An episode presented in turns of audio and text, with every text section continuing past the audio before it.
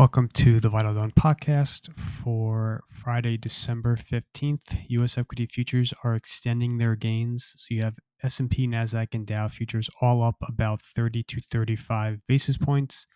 That's 57 Nasdaq points, that's 15 S&P points and that's 135 Dow points. Russell 2000 is outperforming. Russell 2000 futures are up about 21 points, that's 1%.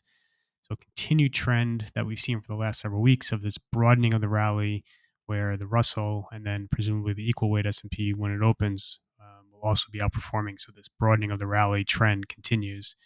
In Europe, you're looking at the major indices up about 55 to 65 basis points. Broad gains in Europe. You have most major subgroups participating. Outperformance in autos, basic resources, energy. You're seeing some underperformance in consumer staple stocks, um, along with healthcare um, and utilities. And then in Asia, generally green across the board, with the exception of mainland China. Um, Shanghai Comp finished down about 56 basis points, but you had the Nikkei rally 90 basis points and the Hang Seng spike 2.4%. So, um, in terms of incremental news overnight, it was mixed. So, out of China, you had um, decent industrial production, and you also had a very large liquidity injection on the MLF. On the negative front, you had um, retail sales that fell short of expectations, and then media reports suggest that the fiscal deficit target for next year is set to fall versus this year, versus this year implying a reduction in fiscal stimulus. Um, now, there could be kind of off budget debt issuance to help supplement the official stated fiscal deficit goal. So it's really hard to kind of tell what's happening. Um, but I think in general, you know, at least the initial reporting suggests that the government will look to reduce the fiscal deficit next year. Um, implying less fiscal stimulus. The flash PMIs out of Europe are generally underwhelming, so that's helping the dollar rebound versus the euro.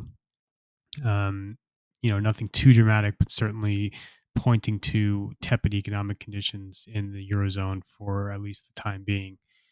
Um, otherwise, not really a whole lot. And then on the company specific front, you had Costco and Lennar earnings were the main highlights. Costco somewhat of a non-event, a uh, couple cents of EPS upside. Um, margins came in a tiny bit better than expectations. They are paying out a $15 special one-time dividend. Uh, on Lennar, big upside on EPS, but there were some negatives behind the scenes, including margins, pricing, and backlog, um, which probably will weigh on that stock, especially after the huge run it's had. Um, you know, just looking at the bigger picture, I think you can definitely complain that stocks are overbought, sentiment's complacent. Um, you know, market's still far ahead of what the Fed is telegraphing in terms of easing. All that is true, but the broader, bigger picture trend, um, you know, is quite bullish. So you've had now two years of an aggressive, not just Fed but global monetary tightening campaign. Um, and and it's been two years since the S&P's hit a fresh high. That's coming to an end. That's reversing now. So, you know, in the very near term, people can quibble about whether or not it's advisable to kind of dive into the market this morning um, and go max long. That's probably not what people should be doing. But I think the broader backdrop is bullish, and and this change in monetary policy is going to create um, a powerful and durable tailwind for several quarters to come. Um, and I kind of think that's what investors are grappling with the near term versus the medium long term. Um, the latter is certainly very encouraging. The the former, um, you know, maybe not be as compelling.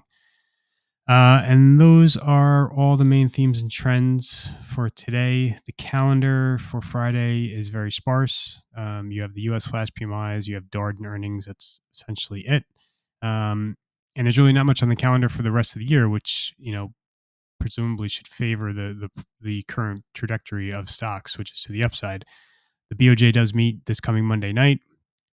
Um, you know, the BOJ is is going to be the big outlier as far as central banks are concerned.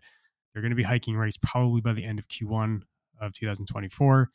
Probably going to see them lay the groundwork for such a move at the meeting um, Monday night rhetorically.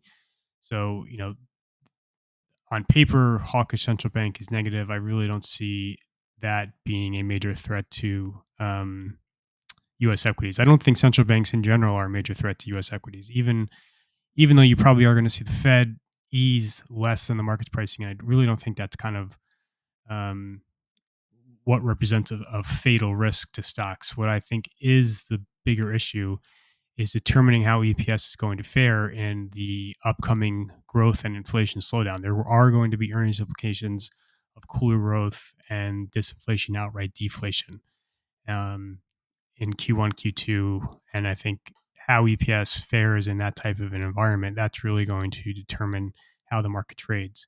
Uh, it's not going to be if, you know, the Fed official XYZ comes out and says markets are ahead of themselves in pricing and easing that's that's more just kind of a near term blip.